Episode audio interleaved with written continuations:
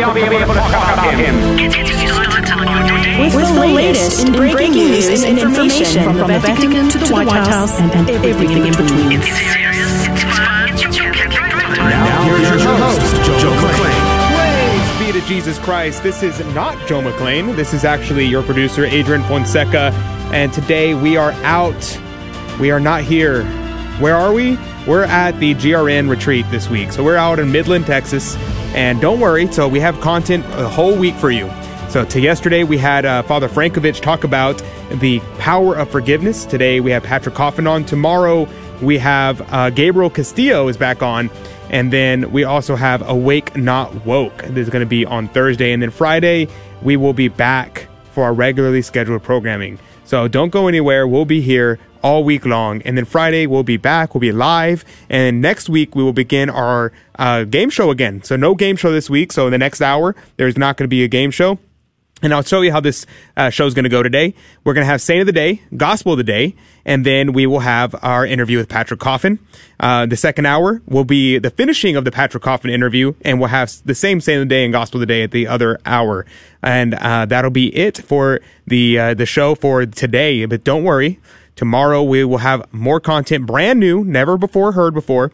This is going to be new content, so we're not playing some old, the best of. Don't worry, it's all new content, so you can stay tuned in and uh, be listening in. So let's begin. Uh, we'll begin with uh, the Memorare. We'll read the Gospel of the day. We'll read the Saint of the day, and uh, then we'll jump into the interview. In the name of the Father and the Son and the Holy Ghost. Amen. Remember, O most gracious Virgin Mary, that never was it known that anyone who fled to thy protection, implored thy help, or sought thine intercession was left unaided. Inspired by this by this confidence, we fly unto thee, O Virgin of Virgins, my mother. To thee do I come, before thee I stand, sinful and sorrowful. O Mother of the Word incarnate, despise not my petitions, but hear and answer me. Amen. In the name of the Father, and the Son, and the Holy Ghost. Amen. And there's no uh, news of the day, so no breaking news, and we'll go straight into the saint of the day.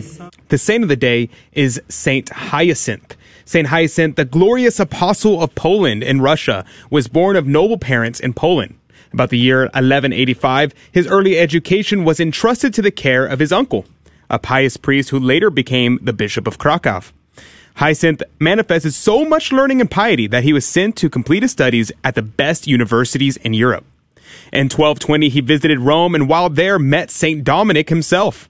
He became one of the first members of the newly founded Dominican order. Because of his spirit of prayer and his zeal for the salvation of souls, he was sent to preach and establish the Dominican order in his native land, Poland. He journeyed also to Austria, Bohemia, and the shores of the Black Sea, and eventually on to China, Sweden, and Norway. Because of his evangelizing, multitudes were converted, and churches and convents were built.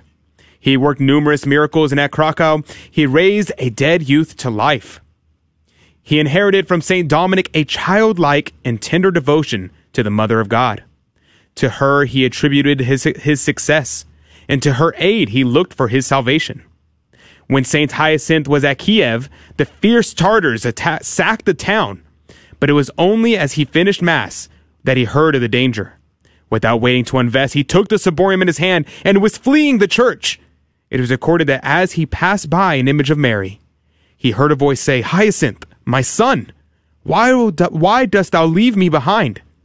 Take me with thee, and leave me not to mine enemies. Although the statue was heavily, heavy alabaster, when Hyacinth took it in his arms, it was light as a reed. With the Blessed Sacrament in the image of Mary, he came to the river of Dnieper and walked over the surface of the waters. Worn out by his constant labors and vast journeys, Hyacinth spent the last few months of his life in a convent he had founded at Krakow. There, on the feast of Saint Dominic, 1257, he fell sick with a fever that was terminate to his that terminates his earthly life. On the eve of the feast of the Assumption, he was warned of his coming death.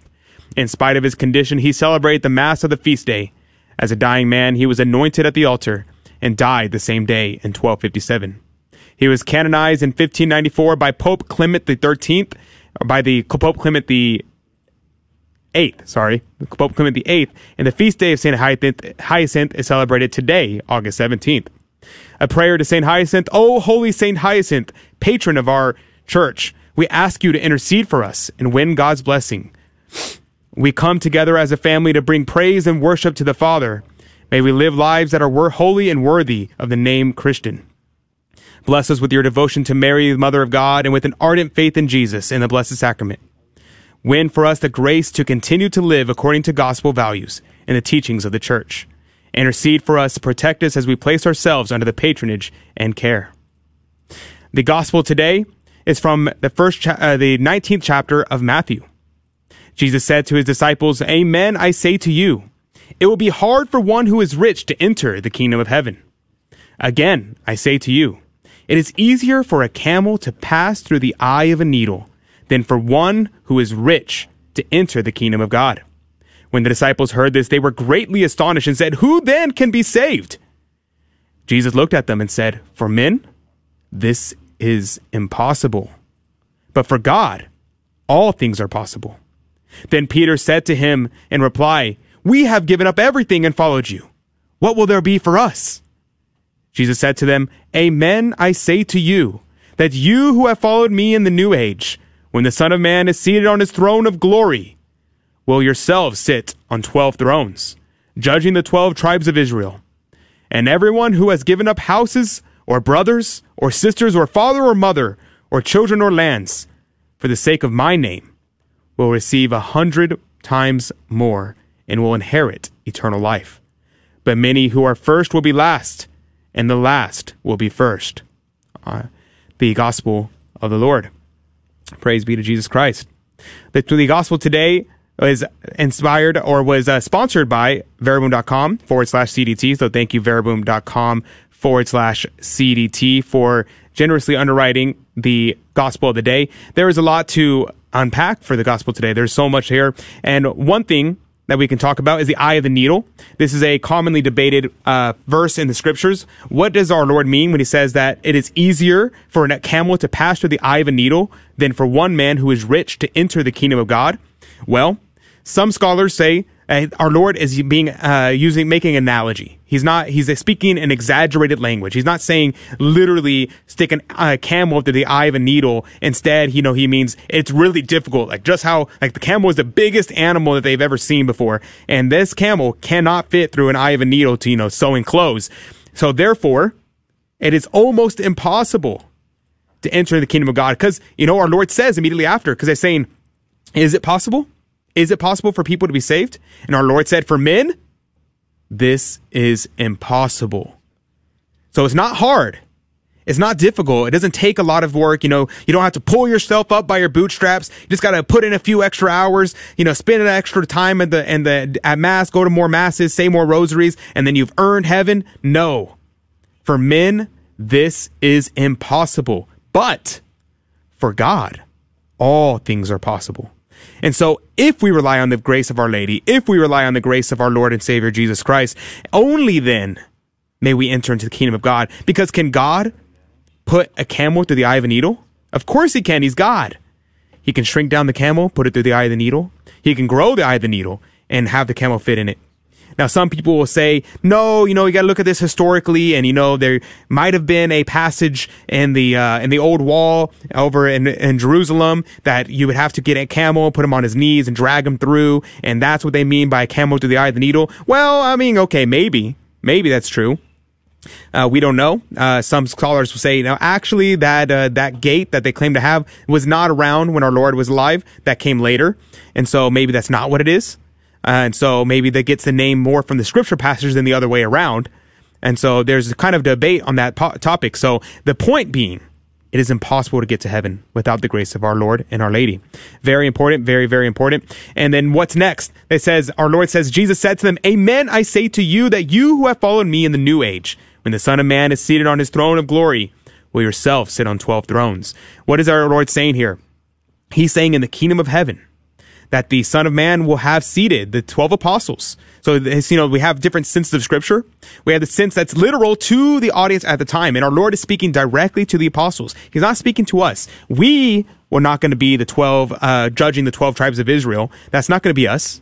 That's going to be the apostles. And the apostles will be there at the judgment seat. What is happening here? Our Lord is showing again. We talked about this a little bit yesterday. There's a hierarchy in the faith. There's a hierarchy in heaven, and the twelve apostles have been promised.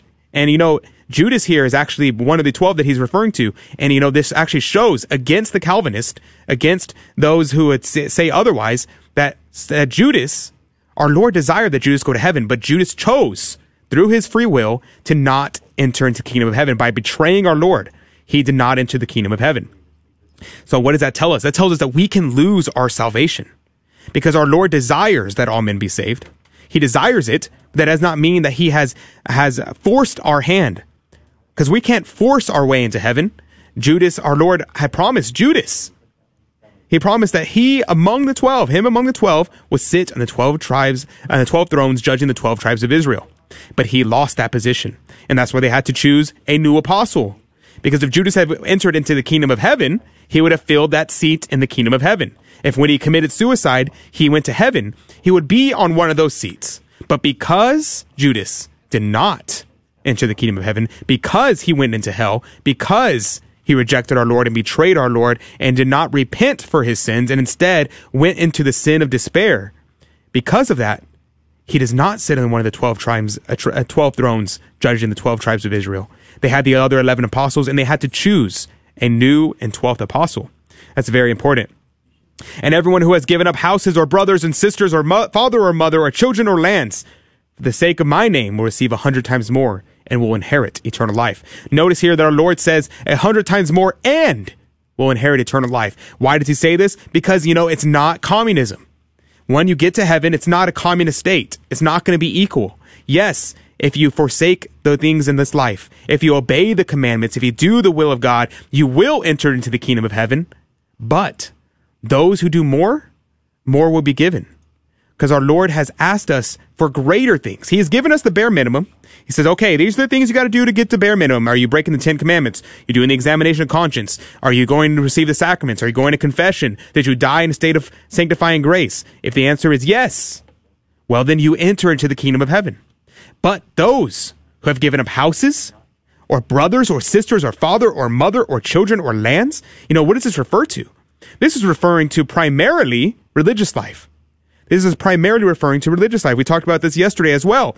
In religious life, you take these vows of poverty, chastity, and obedience. I'm thinking of the great story of St. Louis de Montfort, another great Dominican, who, whenever his mother was writing, or his uh, family was writing to him saying that your mother is sick, your mother is very ill. You need to come home. St. Louis de Montfort said, No. I have given myself to the mission of the church. I've given myself to this now. I do not have any property. Do not consider me dead at this point. I will not return home. And so what has he done? He has given up his houses. He has given up his brothers, his sisters. He has given up even his father and his mother. He has given up the opportunity, the chance of having children, the chance of owning land. Why did he do this? He did it for the sake of our Lord's name, the holy name of Jesus. And because of that, St. Louis de Montfort, well, he's a saint now. He's one of the greatest saints, uh, a saint de- devoted to the Blessed Virgin Mary. And as we said before, for men, this is impossible. But for God, all things are possible. So keep that in mind today reflect on this, reflect on this passage today.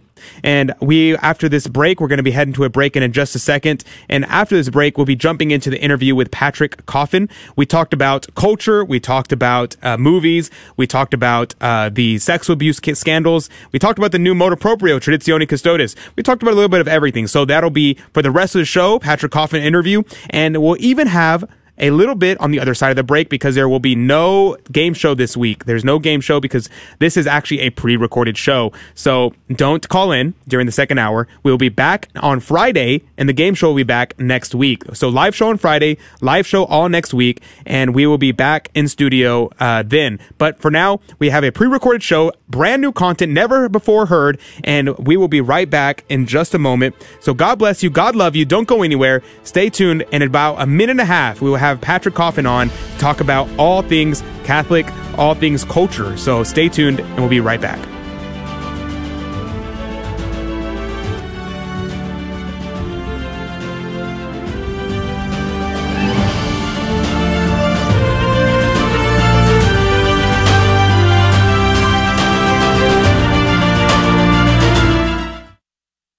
GloryandShine.com, a generous underwriter of Catholic Drive Time.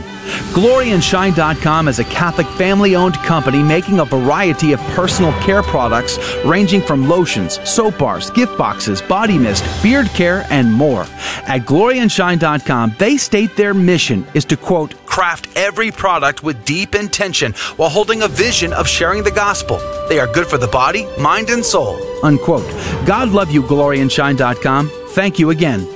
It is here where you'll find the best marriage counselor, greatest healer, wisest teacher, and closest friend. It's a place where you'll escape the chaos of the world and find the lasting peace that only comes from God. Jesus is personally waiting to embrace you now with his divine mercy and healing love. Jesus is calling you home to his sacred heart today. I need a mercy. I need a savior. Howdy, this is Adrian Fonseca, producer of the Catholic Drive Time Show. Heard Monday through Friday, 6 a.m. Central and 7 a.m. Eastern, right here on the Guadalupe Radio Network. And I'm proud to tell you that Real Estate for Life is an underwriter of Catholic Drive Time. Real Estate for Life connects home buyers and sellers to real estate agents while supporting pro life organizations, offering their clients a faith based experience. They are online at realestateforlife.org. That's realestateforlife.org. God love you.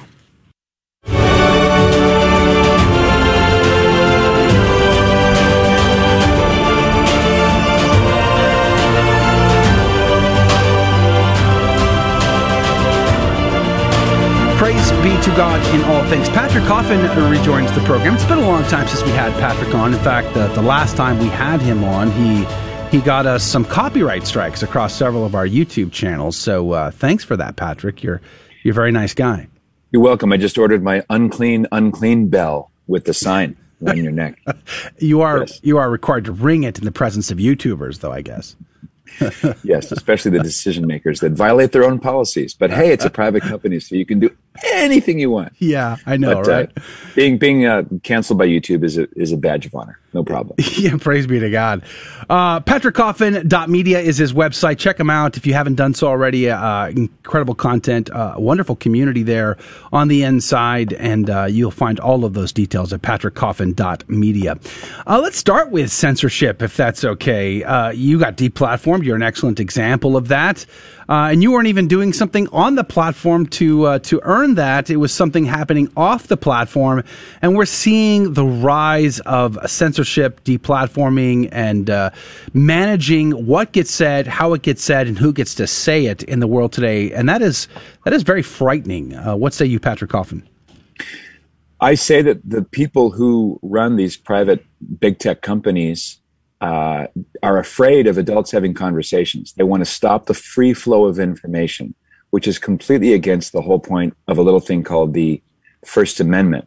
First Amendment, freedom of speech, freedom of press, doesn't mean freedom of accuracy. Obviously, I can start bloviating about all kinds of nonsense, which means no one's going to listen to me.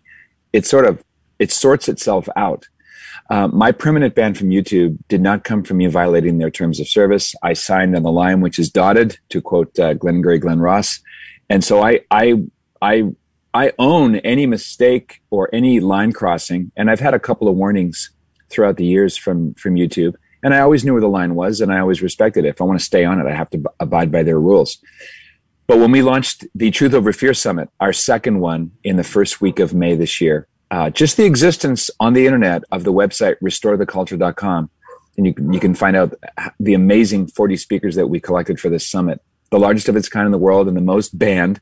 Just launching restoretheculture.com, that uh, within an hour, we got an email from uh, YouTube saying, You are out of here, even though it's violating their own terms of service. But you kind of have to pick uh, you know the location of your battle and how much bandwidth you want to use i made the decision to just leave it there. Um, my show's available in other in other platforms. And i don't want to keep battling my enemies. I don't want to keep participating in this game of uh, i call it the uh, bugs bunny sheepdog. Remember there was an episode of uh, the of bugs bunny where the sheepdog and Wile E. coyote every day they they punch their time clock in and one guy's job Right. is to uh, is to kill them, and the other guy's job is to protect them, and they're kind of this little little dance of agreement of what's going really going on. And I I, I don't want out. I, I want out. So I uh, I didn't do anything. Um, I didn't do anything wrong, and I, I, didn't do anything to fight it. I just think figure fine. You know, uh, I wonder why more Catholics aren't being deplatformed. Frankly, Well, because they they uh, they avoid the difficult topics, I imagine. But we here at the Catholic Drive Time, we have one foot in both worlds. We have a foot in the radio world, and we have a foot in the digital space. But uh, we're leaning heavily on the radio side still. We you know we haven't really made that shift in a in a in weight yet. And my point to bringing that up is, well, part of me is really sad that the radio industry is declining the way it is.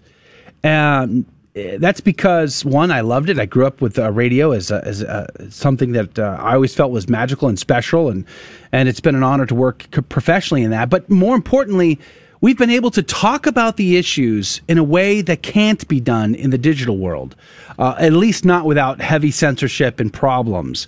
Um, to see radio and terrestrial communications decline and begin to go away, and then be pushed into an all digital world where the people who own all of the keys aren't people on our side of the equation. That is really troubling, I think. And I think Catholics ought to be paying attention to that. It's a double edged sword. The digital revolution, thanks to the invention of the modem, has provided uh, incredible access to anyone who wants to buy a microphone and get a you know half decent light. That's the upside. the downside is everyone can do that, which means you've got a, a whole uh, flood tide of content to, to pick and choose from. Uh, I'm very heartened at the rise of Gab and Rumble and Odysee and BitChute and Brighteon. These are all platforms that have the same basic technology, but without the top-heavy censorship spirit. So uh, I'm on I'm on Gab, I'm on uh, Rumble, and uh, I think you're going to see even more alternative means of getting information out that uh, avoid the gatekeepers. And I agree with you about radio. Radio is is the invention that had the most effect on humanity as far as communication go. Most people say, oh, well, the invention of the TV, the invention of the internet. No, radio is the king. Everything else is a subset of the wireless radio. And when Marconi, for the first time when he was 16 years old, made a, a a signal from one part of his foyer in his house to another without any wires.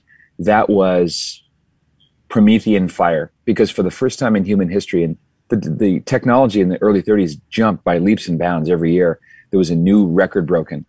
Um, for the first time in history, place didn't matter. Yeah. So in St. Paul's Day, you had to be within ear earshot of, of St. Paul. You couldn't hear him. So the show we're doing right now probably reaches more people than St. Paul's entire career. Ouch.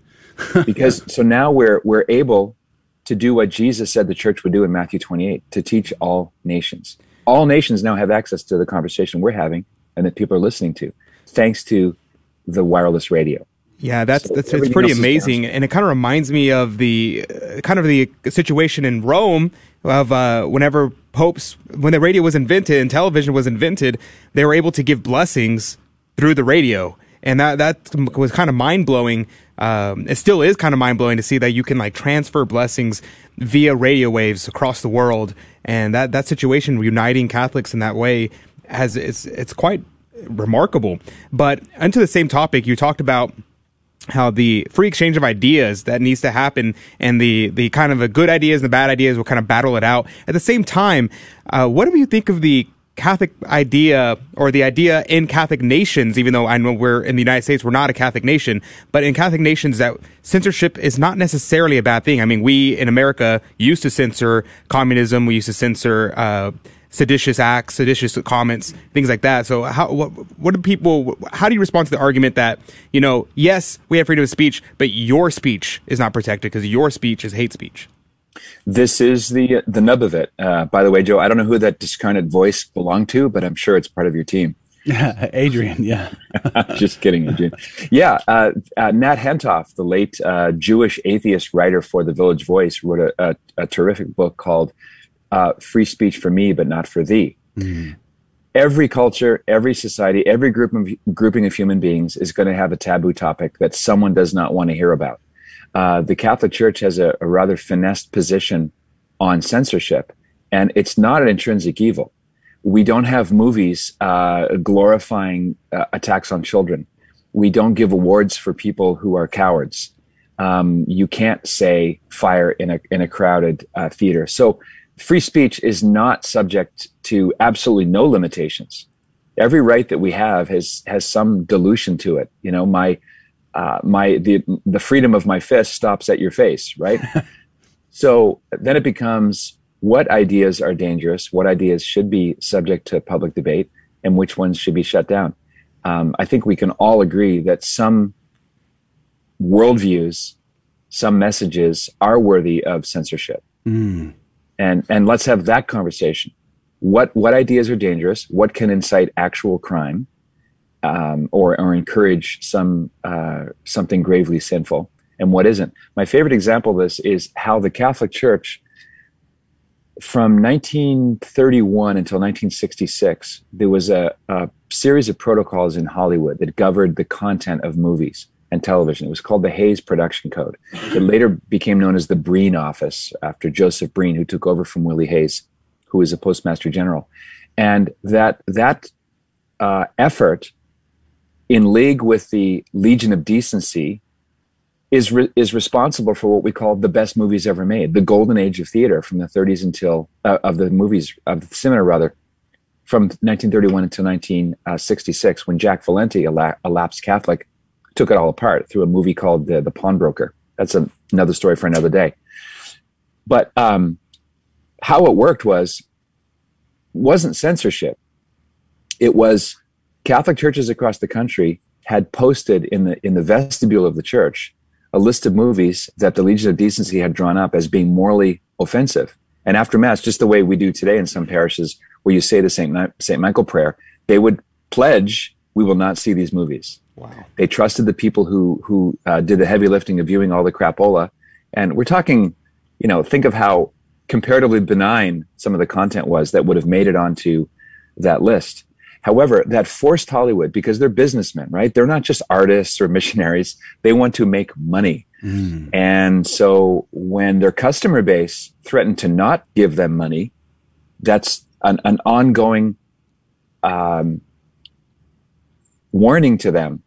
Look, you can't have ministers of religion look like idiots. You can't have someone who commits crime get away with it. Um, and so it's not that there was no such thing as an ambiguous ending, because at the same time, while you had the It's a Wonderful Life and the um, Singing in the Rains, you also had the rise of film noir in the same era. And film noir is very often dark content. There's an ambiguous kind of anti-hero. And I think uh, I thought I'd like to see it come back. I don't know if there's this the cultural support for that anymore, but I like the idea of the gatekeeper is actually the customer. It's not the owner of a company like YouTube. It's not someone who's a big tech oligarch trying to control and corral the free flow of ideas. It's the customers saying, "We're done. We're not going to do this." You know, that's true. You know, I'm I, I love uh, movies, and I know you do as well. And uh, I was thinking of a couple things here. One is the Italian film that was a love letter to uh, movies, to cinema. I'm think can't think of the name at the moment, and it's uh, in it. I got it. You got Cinema Paradiso. Yes, exactly. That's exactly Mm-hmm. it. And he, in it, it t- has the priest literally cutting out offensive parts of the movie before people are allowed to watch it, and he watches it on his own beforehand, and that's a, that's amazing. Um, but in the U.S., it seems like we're in a situation now where the big tech oligarchs, the people who own Hollywood, all these things are so wealthy that they don't care anymore about what we want or not want. They're going to do it anyways, and we're going to buy it anyways. We're still going to get our Disney Plus account. We're still going to get our Netflix, and they're going to use the good movies that, that people like. Uh, the um, the next Marvel movie, they're going to use the money they made for that to make their their dream movies about homosexual kittens. I have no idea, um, but these are the uh, Don't things- give them, agent. Don't give them ideas. What are you talking But, about? uh, That movie is- came out last week. Uh, what?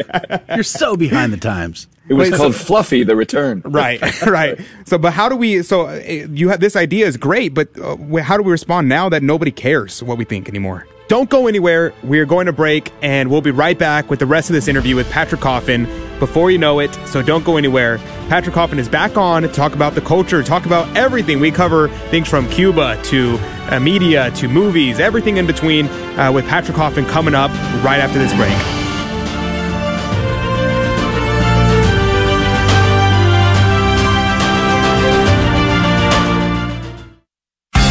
The Catechism defines an indulgence as a remission before God of the temporal punishment due to sins whose guilt has already been forgiven. But is it biblical to say punishment remains after God has forgiven our sins and that we can do something to satisfy it? I think it is. For example, David is forgiven of his sin in 2 Samuel 12, but yet must suffer the death of his son. Even Jesus teaches in Luke 12 that the servant who sins without full knowledge will be punished, but in a lesser degree. It is such temporal consequences that indulgences remit. Exercising her power to bind and loose, the Church grants indulgences to help her children heed St. Paul's exhortation in Philippians 2:12, "Work out your salvation." So, is the Catholic understanding of an indulgence biblical? You bet it is. I'm Karlo Broussard with the ready reason for Catholic Answers, Catholic.com. Howdy, this is Adrian Fonseca, producer of the Catholic Drive Time Show. Heard Monday through Friday, 6 a.m. Central and 7 a.m. Eastern, right here on the Guadalupe Radio Network. And I'm proud to tell you that Real Estate for Life is an underwriter of Catholic Drive Time. Real Estate for Life connects home buyers and sellers to real estate agents while supporting pro life organizations, offering their clients a faith based experience. They are online at realestateforlife.org. That's realestateforlife.org. God love you.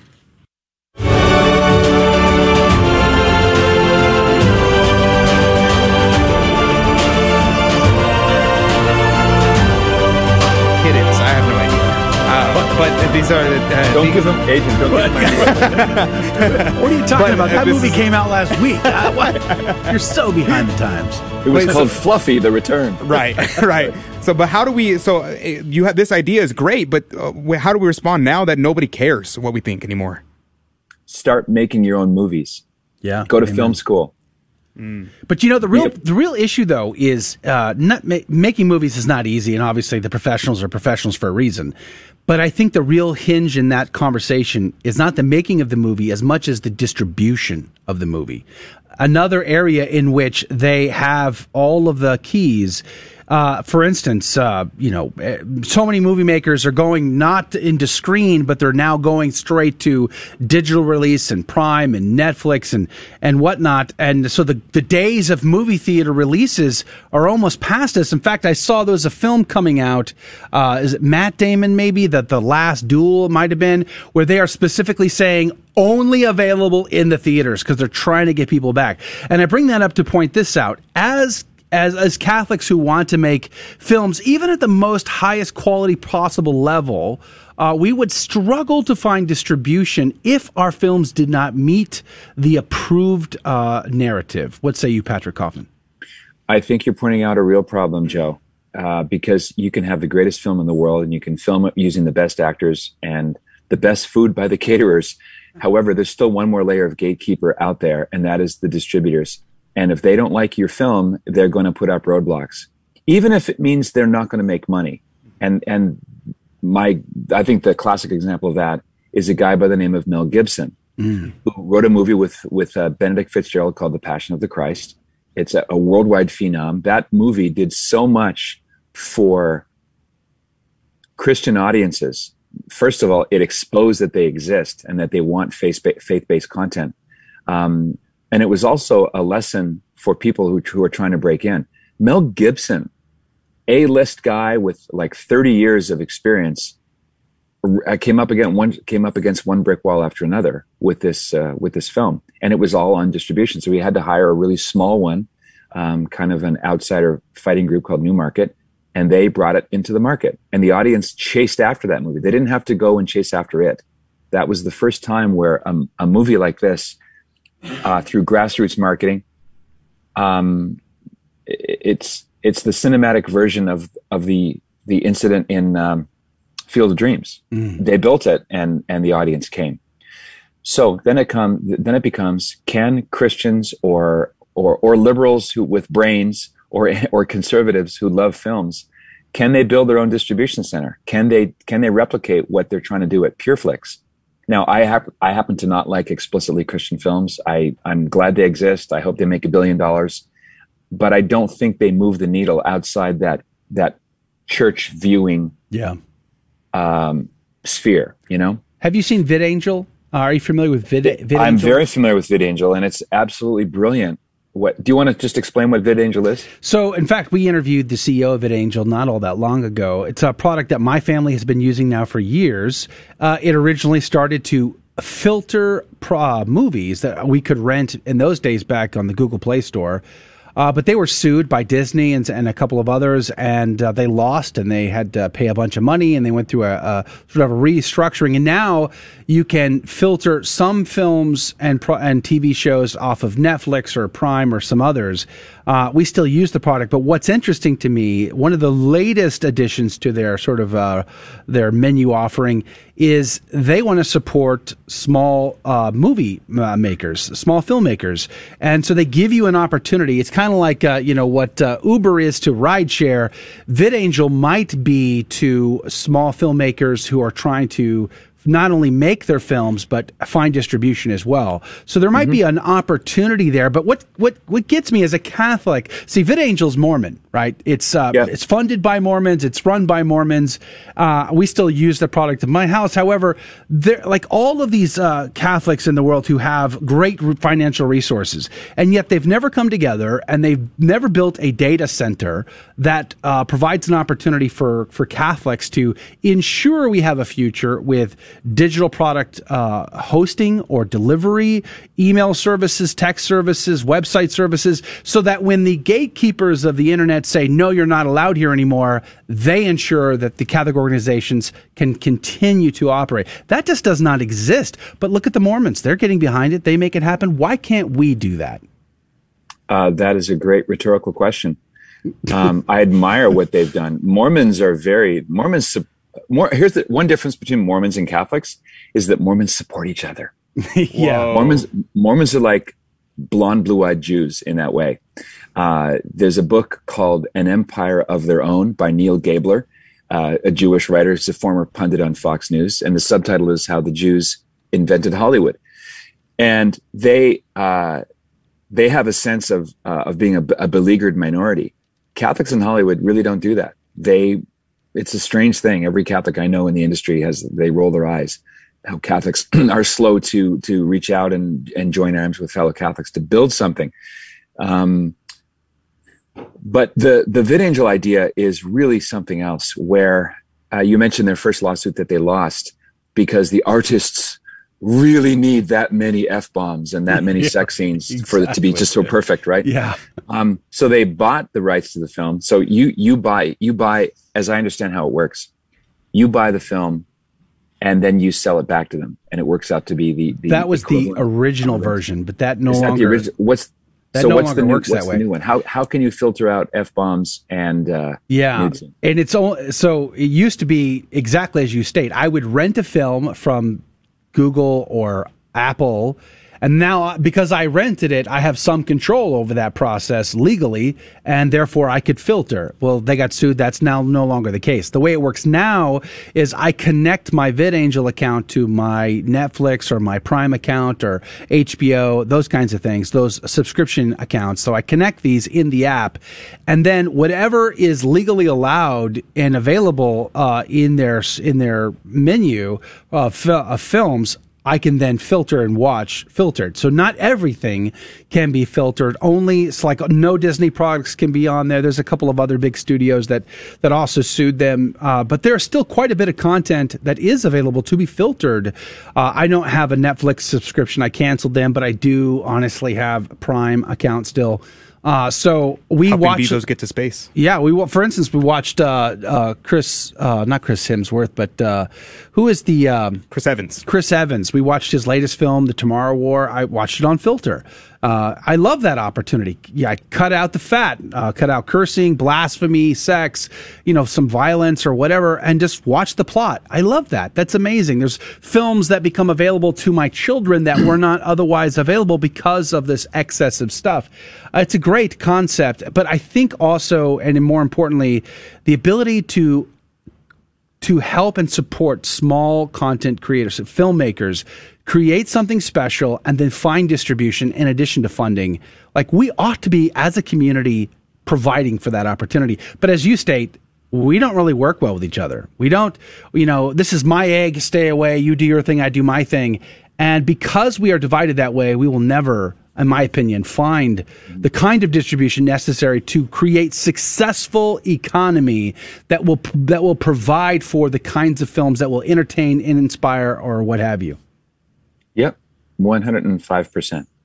Let's switch a little bit to talking somewhat uh, uh, parallel to this or related to this uh, in regards to censorship, and that is uh, spying, blackmail, and the use of our personal data. We saw out of the pillar this last week and a half uh, some major stories drop that are rocking the Catholic world right now.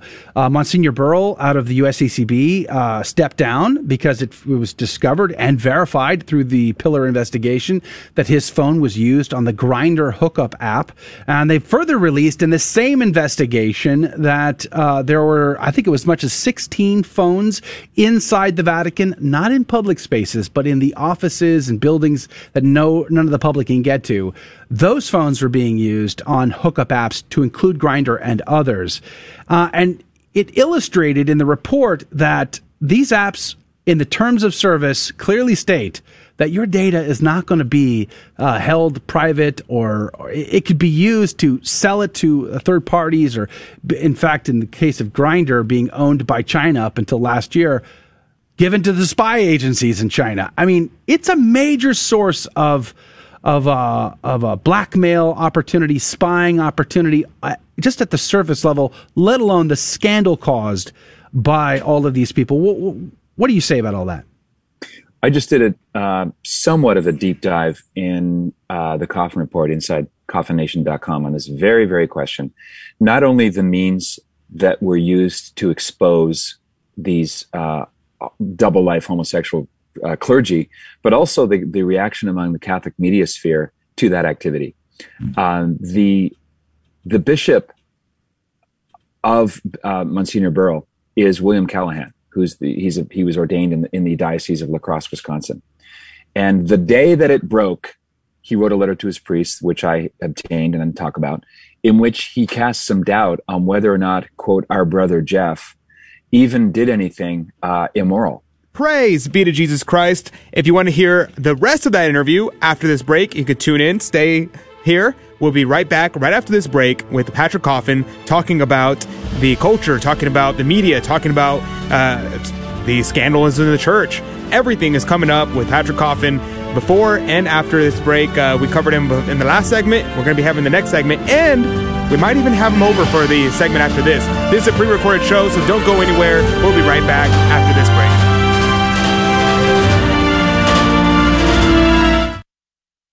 This is Dale Ahlquist with a Chesterton Minute. Have you ever heard someone say, I want a religion that is not so dogmatic? Well, G.K. Chesterton says a religion that is not dogmatic is not a religion.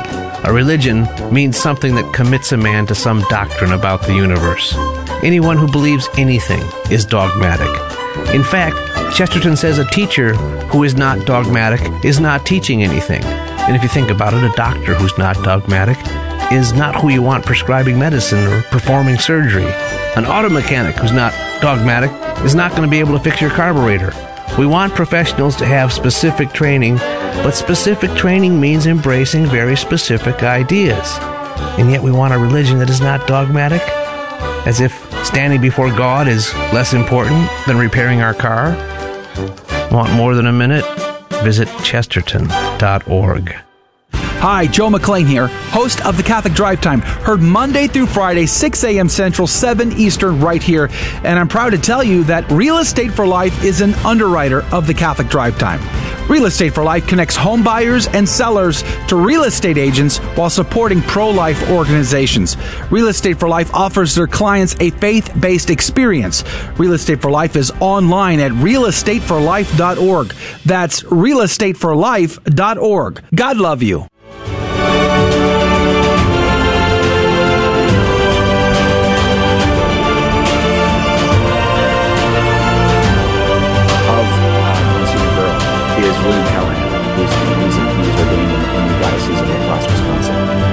And the day that it broke, he wrote a letter to his priest, which I obtained and I'm talk about, in which he cast some doubt on whether or not, quote, our brother Jeff even did anything uh, immoral. Wow. as though as though oh he's on Grindr, but they just met to play Scrabble. It was purely it was a misunderstanding. Whoops, I I downloaded a gay a gay troll app. Except that he did it daily for years. As the great Thomas Aquinas said, sin makes you stupid. If you sign up for something and you have to sign again on the line which is dotted, where your data is not private, it's not in a in a Fort Knox um, privacy bubble, then you have to dance with who brung you. And if it's immoral to expose people who are are committing at least canonical crimes, we don't know if there are minors involved. That's another thing that uh, kind of rubbed me the wrong way. Yeah. Archbishop uh, Jose Gomez, in his statement, said that well, there was doesn't involve minors. How does he know? And People even who are out of the gay lifestyle, they say this: the sex trafficking happens on on Grindr and Tinder. Uh, minors pretend to be older than they are. This is a, a common thing. The bishop's own John Jay report found that between 1950 and now, 81% of what we call sex abuse cases are homosexual predators with teen boys. Yeah. We don't know if minors were involved. I pray not, but you can't categorically say at the outset that that's not going on. 99% of McCarrick's victims were not minors. They were seminarians. They Yeah. were young men. uh, he got busted on the minor, but that was a very, very, very small percentage of his victims. The vast Yeah. majority were, were adult male. But there's the rub, isn't it? So long as they're not minors, well, then what are we talking about here, right? It's adult consensual. How bad could this be? Like, where's the where is the outrage? Just that alone. Like, it is not okay that uh, that clergy members are hooking up on Grindr with adults. It would be worse if they were minors, but it's still not okay. But there seems to be sort some sort of a quiet, uh, uh, you know, acceptance of this, a normalization. You play poker, Joe or Adrian? No, Not too much. Texas Hold'em. You play Texas Hold'em, so you know what a tell is. Yes, sir. The statement, "Well, minors weren't involved," is a tell, and what it tells me is a higher proportion than Catholics want to admit of our bishops are homosexual.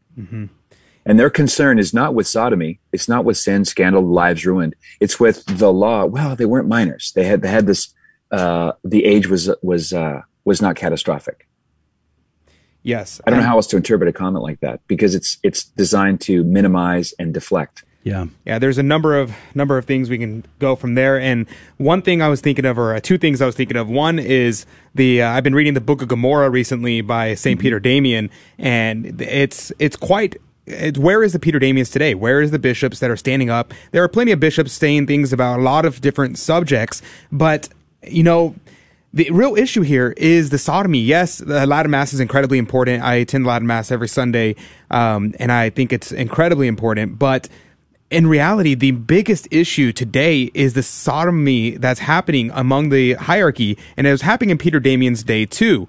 And so, the I guess the two questions that I have is how is this the biggest issue? What is the biggest issue now? And the second question being among Twitter, Instagram, Facebook, there was huge backlash against the pillar and said this is a sin of detraction. He was already punished. We should not have revealed this. Uh, where is the line for reporters uh, and, and commentators on talking about these kind of things?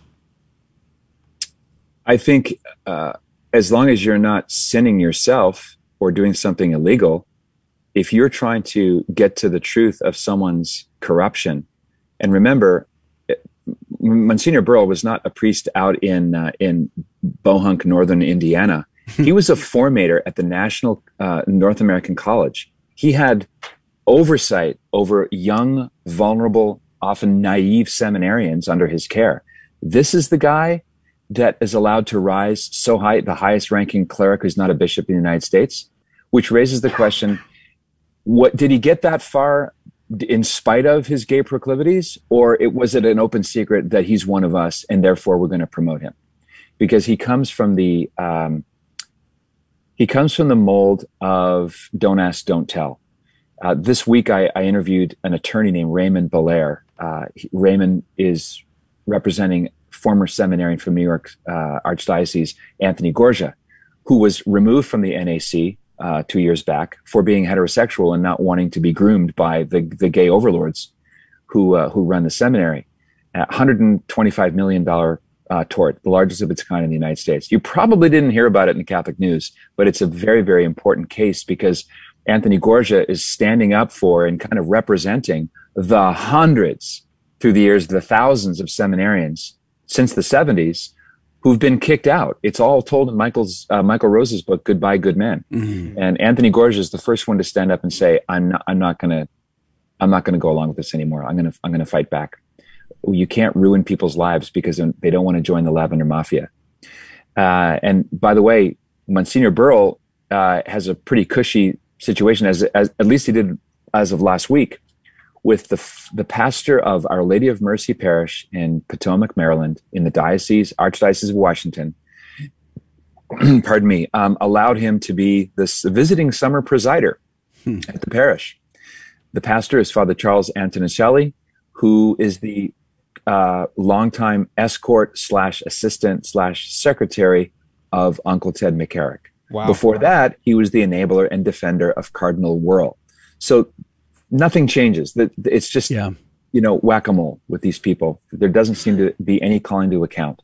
You know, that's part of the problem is most lay folks are, maybe not most, but there's a great number of lay people that are waking up and they're just, you know, they're not rad trads. They're not, uh, they're not deep and connected in all of these stories and know all the details. They're just tired of the shenanigans.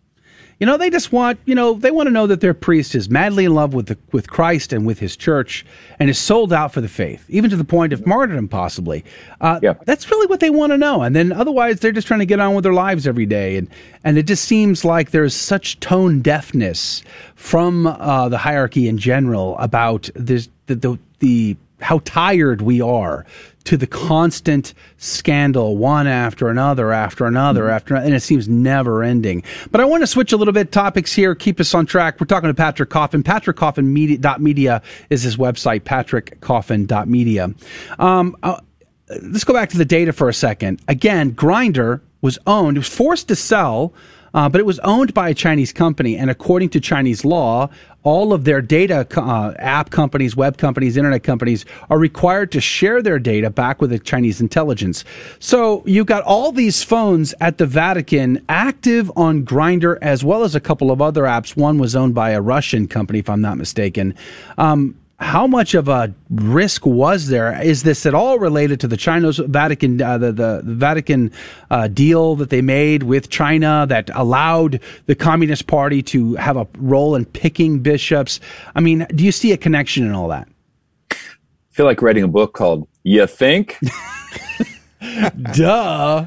Yeah. Yeah, that the the vulnerability to blackmail is a is a key driver in disastrous uh, concordance, as was signed with the, the Vatican and the CCP back in 2018. There's no question that if you have high-ranking prelates who are uh, seeking anonymous gay sex uh, and they're vulnerable to blackmail, they're going to be very, very manipulable at the bargaining table, Mm. and they're they don't want to have their cushy Roman apartment lifestyle threatened.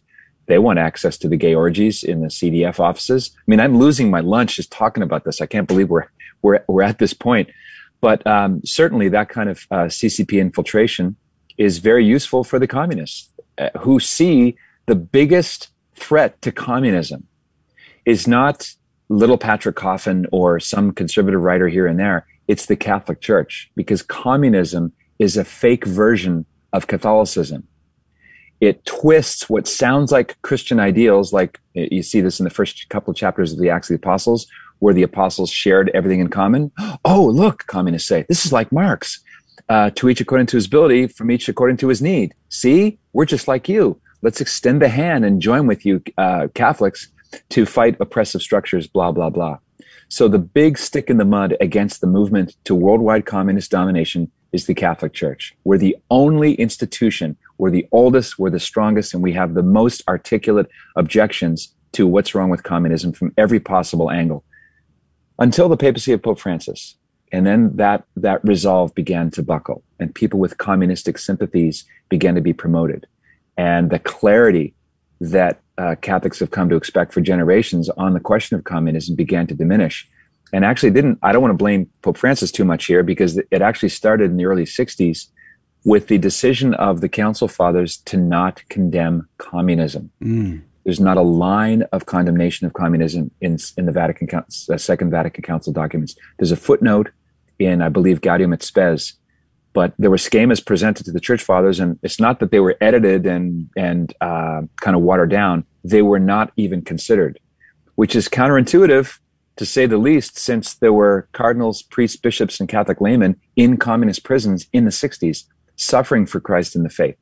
So that ambiguity that got weaponized is um, mm. is becoming more to the, more more in the in the on the front burner under Francis. But that was a long-winded way of saying um, I, I think yes the the notion of a honeypot is not just uh, sexy Russian spies. Well, we all remember down. we all remember the story of uh, of uh, John Paul II, Karol Wojtyła's uh, confessional being bugged by the KGB Oh, we left you on a cliffhanger. Uh, praise be to God. But don't worry. And the next hour, we will have the rest of this interview. So if you can stick around, if you're listening on the GRN, you can stick around and listen to the rest of the interview on the other side of this uh, short break. If you're listening from Station of the Cross, you can tune in with the Guadalupe Radio Network app or go to grnonline.com forward slash CDT to hear the rest of the interview.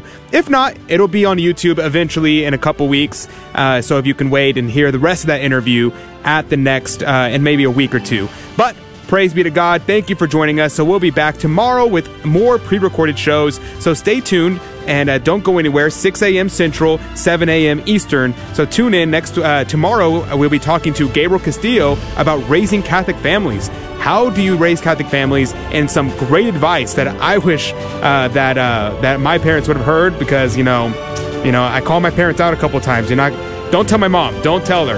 But she uh, she might be listening. I'm not sure. We'll find out. Anyways, God bless. God love you, and we'll see you on the other side of this break.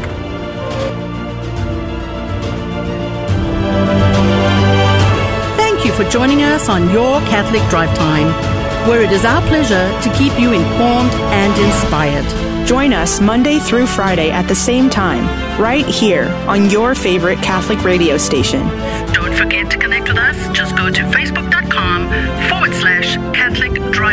Again, that's facebook.com forward slash Catholic Drive Time. Be sure to share more than just us today.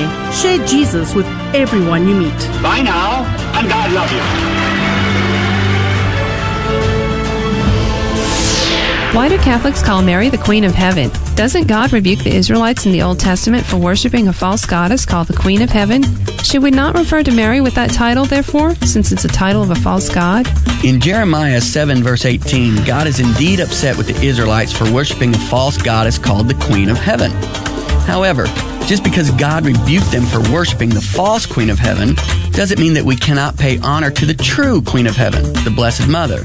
That type of thinking would lead you to believe that just because people worship a false God that they call God, we therefore should not call the true God by that same name, God, because that's the same name the idolaters use for their God.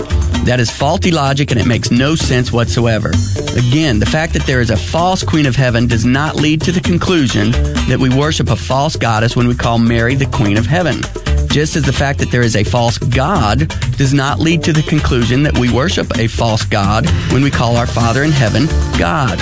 And there is a true Queen of Heaven. We see this quite clearly in Revelation 12, verse 1. And a great portent appeared in heaven a woman clothed with the sun, with the moon under her feet, and on her head a crown of 12 stars. Let's see. There's a woman. She's in heaven, and she has a crown on her head. I could be wrong, but I don't think that's the cleaning lady. No, it's the true Queen of Heaven, Mary, the mother of the male child who is to rule the nations.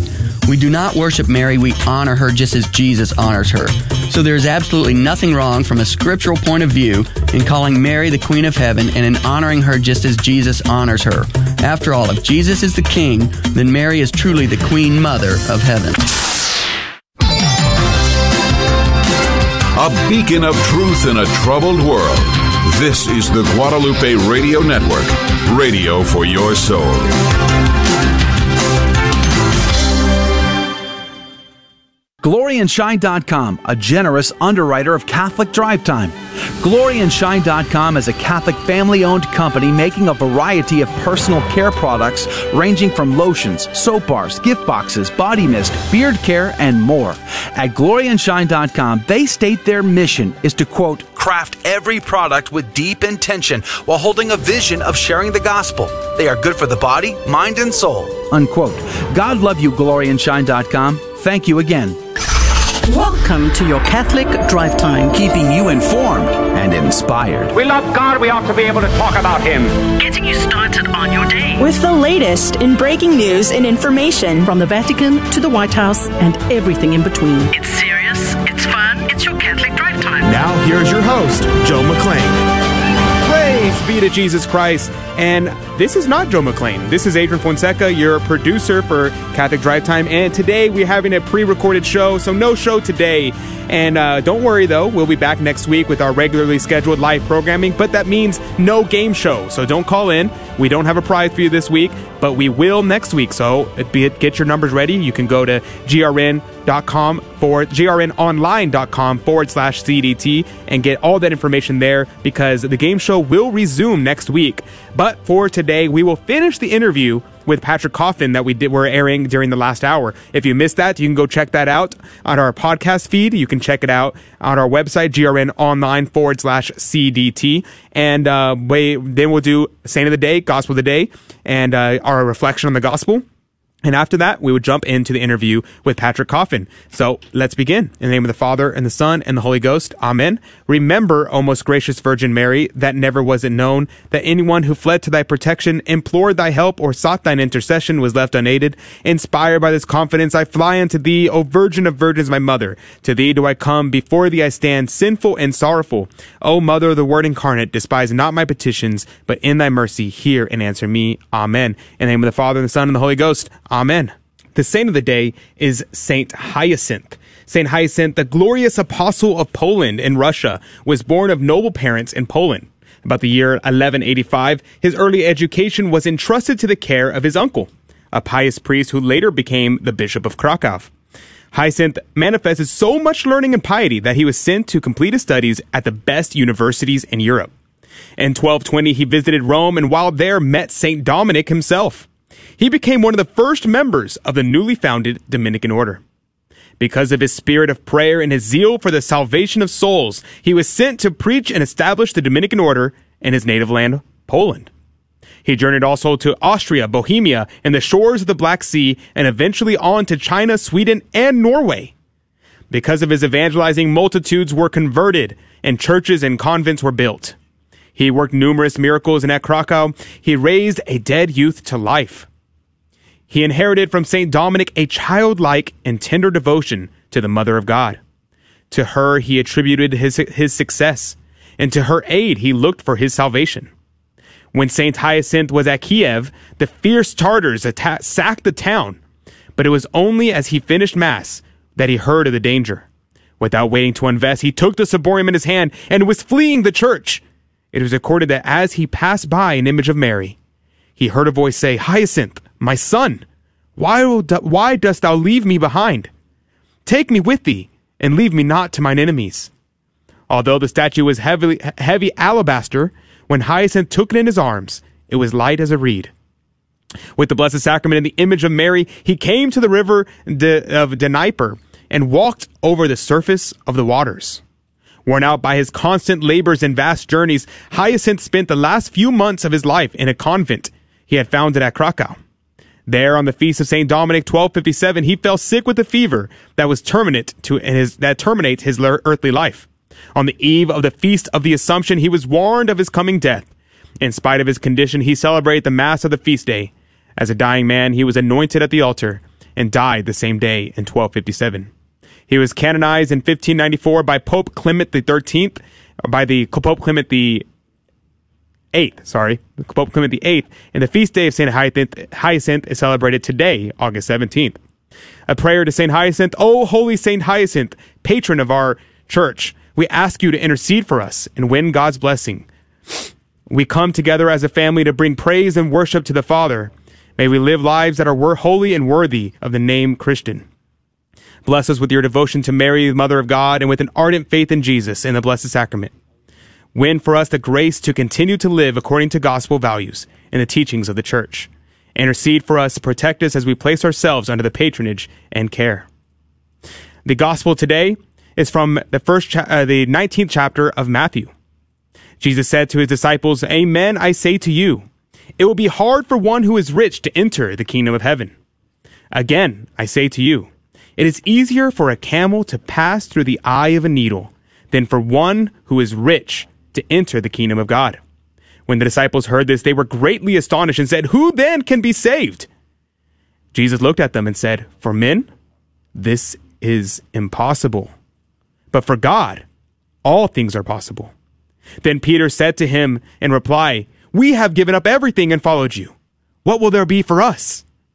Jesus said to them, Amen, I say to you, that you who have followed me in the new age, when the Son of Man is seated on his throne of glory, will yourselves sit on twelve thrones, judging the twelve tribes of Israel.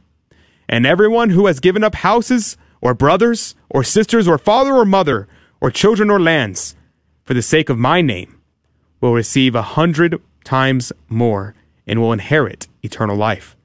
But many who are first will be last, and the last will be first. Uh, the gospel of the Lord. Praise be to Jesus Christ.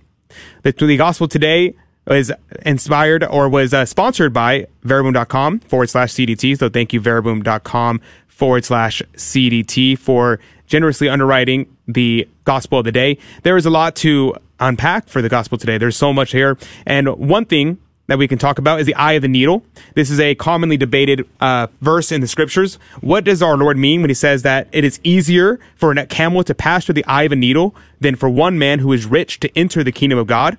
Well, some scholars say uh, our Lord is being uh, using making analogy. He's not. He's speaking in exaggerated language. He's not saying literally stick a uh, camel through the eye of a needle. Instead, you know, he means it's really difficult. Like just how like the camel is the biggest animal that they've ever seen before, and this camel cannot fit through an eye of a needle to you know sewing clothes. So therefore, it is almost impossible to enter the kingdom of God because you know our Lord says immediately after because they're saying, "Is it possible?" Is it possible for people to be saved? And our Lord said, For men, this is impossible. So it's not hard. It's not difficult. It doesn't take a lot of work. You know, you don't have to pull yourself up by your bootstraps. You just got to put in a few extra hours, you know, spend an extra time at the, and the, at mass, go to more masses, say more rosaries, and then you've earned heaven. No. For men, this is impossible. But for God, all things are possible. And so, if we rely on the grace of Our Lady, if we rely on the grace of our Lord and Savior Jesus Christ, only then may we enter into the kingdom of God. Because can God put a camel through the eye of a needle? Of course he can. He's God. He can shrink down the camel, put it through the eye of the needle. He can grow the eye of the needle and have the camel fit in it. Now, some people will say, no, you know, you got to look at this historically, and you know, there might have been a passage in the uh, in the old wall over in, in Jerusalem that you would have to get a camel, put him on his knees, and drag him through, and that's what they mean by a camel through the eye of the needle. Well, I mean, okay, maybe, maybe that's true. Uh, we don't know. Uh, some scholars will say, now, actually, that uh, that gate that they claim to have was not around when our Lord was alive. That came later, and so maybe that's not what it is. Uh, and so maybe that gets the name more from the scripture passages than the other way around. And so there's kind of debate on that po- topic. So the point being, it is impossible to get to heaven without the grace of our Lord and our Lady.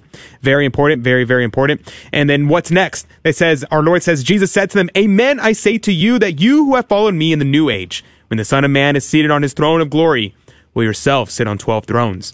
What is our Lord saying here? He's saying in the kingdom of heaven, that the Son of Man will have seated the 12 apostles. So, you know, we have different senses of scripture. We have the sense that's literal to the audience at the time. And our Lord is speaking directly to the apostles. He's not speaking to us. We were not going to be the 12, uh, judging the 12 tribes of Israel. That's not going to be us. That's going to be the apostles. And the apostles will be there at the judgment seat. What is happening here? Our Lord is showing, again, we talked about this a little bit yesterday. There's a hierarchy in the faith. There's a hierarchy in heaven. And the 12 apostles have been promised. And, you know, Judas here is actually one of the 12 that he's referring to. And, you know, this actually shows against the Calvinist, against those who would say otherwise, that, that Judas, our Lord desired that Judas go to heaven, but Judas chose through his free will to not enter into the kingdom of heaven by betraying our Lord. He did not enter the kingdom of heaven. So what does that tell us? That tells us that we can lose our salvation because our Lord desires that all men be saved. He desires it. But that does not mean that he has, has forced our hand because we can't force our way into heaven. Judas, our Lord had promised Judas. He promised that he among the 12, him among the 12, would sit on the 12 tribes, on the 12 thrones judging the 12 tribes of Israel. But he lost that position. And that's why they had to choose a new apostle. Because if Judas had entered into the kingdom of heaven, he would have filled that seat in the kingdom of heaven. If when he committed suicide, he went to heaven, he would be on one of those seats. But because Judas did not enter the kingdom of heaven, because he went into hell, because he rejected our Lord and betrayed our Lord and did not repent for his sins and instead went into the sin of despair. Because of that, he does not sit on one of the 12 tribes, uh, 12 thrones judging the 12 tribes of Israel. They had the other 11 apostles and they had to choose a new and 12th apostle. That's very important. And everyone who has given up houses or brothers and sisters or mo- father or mother or children or lands for the sake of my name will receive a hundred times more and will inherit eternal life. Notice here that our Lord says a hundred times more and will inherit eternal life. Why does he say this? Because, you know, it's not communism. When you get to heaven, it's not a communist state. It's not going to be equal. Yes, if you forsake the things in this life, if you obey the commandments, if you do the will of God, you will enter into the kingdom of heaven. But those who do more, more will be given. Because our Lord has asked us for greater things. He has given us the bare minimum. He says, okay, these are the things you got to do to get the bare minimum. Are you breaking the Ten Commandments? You're doing the examination of conscience. Are you going to receive the sacraments? Are you going to confession? Did you die in a state of sanctifying grace? If the answer is yes, well, then you enter into the kingdom of heaven. But those who have given up houses, or brothers, or sisters, or father, or mother, or children, or lands, you know, what does this refer to? This is referring to primarily religious life. This is primarily referring to religious life. We talked about this yesterday as well. In religious life, you take these vows of poverty, chastity, and obedience. I'm thinking of the great story of St. Louis de Montfort, another great Dominican, who, whenever his mother was writing, or his uh, family was writing to him saying that your mother is sick, your mother is very ill, you need to come home. St. Louis de Montfort said, No. I have given myself to the mission of the church. I've given myself to this now. I do not have any property. Do not consider me dead at this point. I will not return home. And so what has he done? He has given up his houses. He has given up his brothers, his sisters. He has given up even his father and his mother. He has given up the opportunity, the chance of having children, the chance of owning land. Why did he do this? He did it for the sake of our Lord's name, the holy name of Jesus. And because of that, St. Louis de Montfort, well, he's a saint now. He's one of the greatest saints, a saint de- devoted to the Blessed Virgin Mary. And as we said before, for men, this is impossible. But for God, all things are possible. So keep that in mind today reflect on this, reflect on this passage today.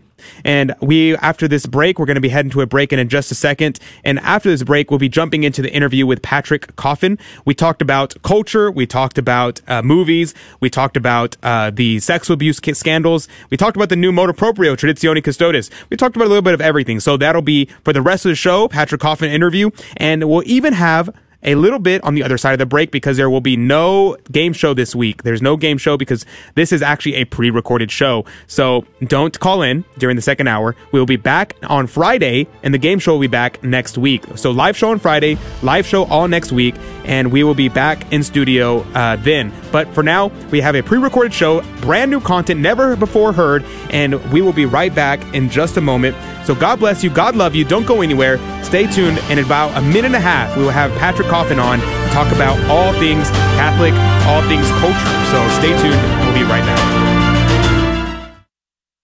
GloryandShine.com, a generous underwriter of Catholic Drive Time.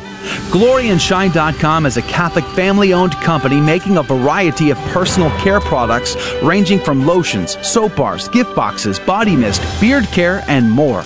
At GloryandShine.com, they state their mission is to quote, craft every product with deep intention while holding a vision of sharing the gospel. They are good for the body, mind, and soul. Unquote. God love you, GloryandShine.com. Thank you again. It is here where you'll find the best marriage counselor, greatest healer, wisest teacher, and closest friend. It's a place where you'll escape the chaos of the world and find the lasting peace that only comes from God. Jesus is personally waiting to embrace you now with his divine mercy and healing love. Jesus is calling you home to his sacred heart today. I need a mercy. I need a savior. Howdy, this is Adrian Fonseca, producer of the Catholic Drive Time Show. Heard Monday through Friday, 6 a.m. Central and 7 a.m. Eastern, right here on the Guadalupe Radio Network. And I'm proud to tell you that Real Estate for Life is an underwriter of Catholic Drive Time. Real Estate for Life connects home buyers and sellers to real estate agents while supporting pro life organizations, offering their clients a faith based experience. They are online at realestateforlife.org. That's realestateforlife.org. God love you.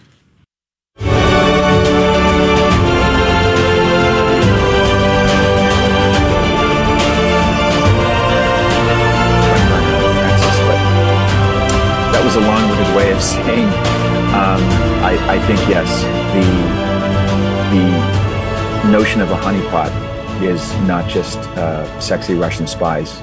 Well, we all down- remember we all remember the story of uh, of uh, John Paul II, Karol Wojtyła's uh, confessional being bugged by the KGB. I mean, it's I find it fascinating. Even in um, George Weigel in his book, The End and the Beginning, even he admits that uh, the church, the JP2, knew that he had cardinals and archbishops uh, on the take of the KGB, working in his own curia. He knew this existed. He didn't seem to be interested in putting a stop to it. Um, but it takes me back to why Our Lady in 1917 warned us about the spread of the errors out of Russia and the spread of communism. And there's this saying, you know, so goes the church, so goes the world. Uh, right now, Cuba, we got people in Cuba rallying and and uh, and calling for freedom. They want an end to communism in their country. Uh, we have a, an administration who is letting tens of thousands of migrants to come across the border in the south, some of which are from South America, Mexico, but a lot of people also coming from Africa through that gate. Uh, they're welcome to come into our country. They're not stopped. I mean, it, it's a mess. Uh, and yet today there's a report he sent 27 Cubans back to Cuba uh, because he won't ha- he won't let them in. So help us understand here. Why does it seem? I mean, you have uh, you have congressmen who are openly uh, embracing socialism and communist ideas. You've got Antifa and BLM going crazy across our country. Why has the world drunk from the communist Kool Aid yet again? Where to start, uh, Joe? That's a perceptive question. Um, it does not compute unless you accept that there's there are actual card carrying communists in the American government and have been for years. It's hard to understand why some refugees are not created as equal as others. Every Cuban I've ever met has been an American loving patriot. They want to integrate. They want to speak as perfect English as they can. They want to learn the DNA, t- uh, the documents of our country. They know what it's like to live under the boot of Castro. That they would be turned away, but all manner of other kinds of illegal immigrants are allowed to storm across the border tells you everything you need to know. That the people who make the decisions at the highest levels of the US government are sympathetic to communism. They don't want communist fighters here because they're they're not going to vote Democrat. Yes, talking about the the uh, kind of staying on the topic of communism, but moving back to the Vatican. You know, the idea of communism spreading its errors again today, and even though it seemed like we everybody thought that it was crushed and it was going away, and it re- brings its ugly head back up. You know, it reminds me of of T- Thomas Aquinas. You said it at the beginning: sin makes you stupid, but it's the same way. It's a the idea is sin makes you a heretic, and heresy makes you sinful. And Cornelius Lapide, when we were reading, uh, we do the commentaries in the morning. I was reading Cornelius Lapide, and he says that if we want to convert someone, you have to get them to stop sinning. And that's why I was saying at the beginning earlier, I was saying earlier that sodomy is one of the biggest issues today because sodomy is one of the sins that cry out to heaven for vengeance and it causes us to abandon our faith. And so whenever we have so many sodomites in the clergy and in the hierarchy, what does this do? But it makes them heretics. It doesn't, uh, it's nothing about that in particular. But when you, whenever you do that, when you do sin, your will is weakened and your intellect is darkened and you're not able to compute. You're not able to do that. Yet we see, um, our Lady of Fatima and her message today. How is Our Lady of Fatima's message today relevant, Patrick, for uh, the people today in battling against communism that we thought was going was going away? I like the uh, the way you framed it, Adrian, because the Catholics we're we're prone to because we hear things a lot like the creed like the our father like the canon of the mass we hear these phrases and they kind of they they roll past us like a familiar train we don't really pay attention to the words uh, russia will spread her errors. Well what errors? Is it just political? Or could the error be the the seeds of the failed sexual revolution? I think those are the other errors that russia spread. The Bolsheviks that uh, murdered the czar and instituted the the uh, tyranny called communism, they were also libertines. They had no sexual mores whatsoever. Abortion, no problem. Adultery, no problem. Free, open love, you know, polygamy, whatever. Um, so that I think that entrenchment of sexual sin is uh, one another parasite on on communism, and I think that's that's the error that that uh, that Russia spread as well and we can say, well, more openly, it manifested in, on, in, in the political sphere or the political order in China and North Korea and Venezuela and Cuba. But in America, the errors of Russia are relativism, are the homo heresy. We don't even have to argue. It's not even argued for. It's now it's presumed. How do you account for the fact that a Father James Altman or um, uh, an Archbishop Vigano, who to me is the closest analog to St. Peter Damian, with this this trumpet blast of clarity. They're sidelined, they're shunted, they're fired, they're stripped of their faculties. But an but an open salesman of the LGBT sodomy lifestyle, Father James Martin, gets a love letter from Pope Francis, hmm. handwritten. Yeah. There's another tell of the priorities of, of the church today. And it's it's heartbreaking, but it's not just sorrowful heartbreaking. It makes you it makes you angry. Mm. And I think that anger can be turned by the grace of God into more fervent prayer bitter for conversion, yeah, for starting sure. with us. You know, we, we want to convert Russia, yes, but I want to convert the guy in the mirror first. Yeah, for sure. Um, uh, there's a couple of other stories I want to get to uh, in our conversation with Patrick Coffin. PatrickCoffin.media and is his website where he has his podcast, The Patrick Coffin Show, and his insider community uh, I encourage you to check that out, patrickcoffin.media. I, I do want to talk about vaccines. Vaccine segregation seems to be a conversation happening on a big scale now and, and getting worse and worse every day. Uh, for instance, uh, the federal agencies are now starting to, one by one, come out and say, we're going to start mandating as a requirement for employment. Uh, we even see Netflix. Talk, we were talking about Netflix earlier. Netflix is now saying, there's a report out today that says every production company that wants their movie on our platform has to all be vaccinated. Think about that for a second. Um, there is so there's this conversation erupting across the planet about vaccines beginning to segregate society, and in fact, the French bishops uh, weighed in on this. There's an article over at Crux. There was massive rallies about a week ago, a week and a half, maybe this past weekend. Um, in Europe, it was France, it was England. I think there were uh, some others across the world uh, where the people were standing up and saying, We're done with lockdowns. We don't want to be required to have vaccination passports, et cetera, et cetera. And the French bishops um, came out and said uh, they did not like the conversation of some of these groups who were equating the yellow star for the Jews were forced to wear in Germany and Poland and elsewhere with this vaccine issue. They did not like that comparison. They don't like that conversation. And we're seeing many bishops now come out and say, uh, you need to be vaccinated. We've saw uh, stories of uh, uh confessionals being segregated by vaccination status. How do you see this argument, Patrick Coffin? I think it's a, a short memory span one of the speakers at our Truth Over Fear Summit of the 40, including Robert F. Kennedy Jr., Dr. Peter McCullough, Dr. Zev Zelenko, was Vera Sharav. Vera is a 90 year old Holocaust survivor. And she has an, a unique position because she's, she has the long view. And she says, this COVID scam nightmare is worse than what she saw as a young girl in Nazi Germany. It's worse because it's global and because it's believed by the majority of people have just decided they're going to be a sheeple. They're not going to um, challenge the the grand narrative.